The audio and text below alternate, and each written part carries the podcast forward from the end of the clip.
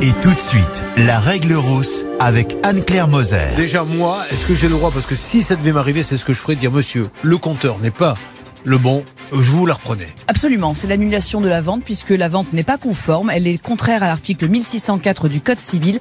Par conséquent, euh, la, la, vente est nulle. Donc ça, c'est la première chose. Ensuite, secondo, on n'accuse pas le vendeur. Euh, Guy n'est pas en train de dire que c'est High euh, Garage qui a trafiqué le compteur. Ce qui est certain, c'est que c'est ah cette personne, ce professionnel, qui a vendu l'automobile et que par conséquent, il est responsable des problèmes qui surviennent sur cette voiture, a fortiori, parce que c'est survenu tout aussitôt l'achat de Donc soit il reprend la voiture, soit il rembourse le montant de celle-ci.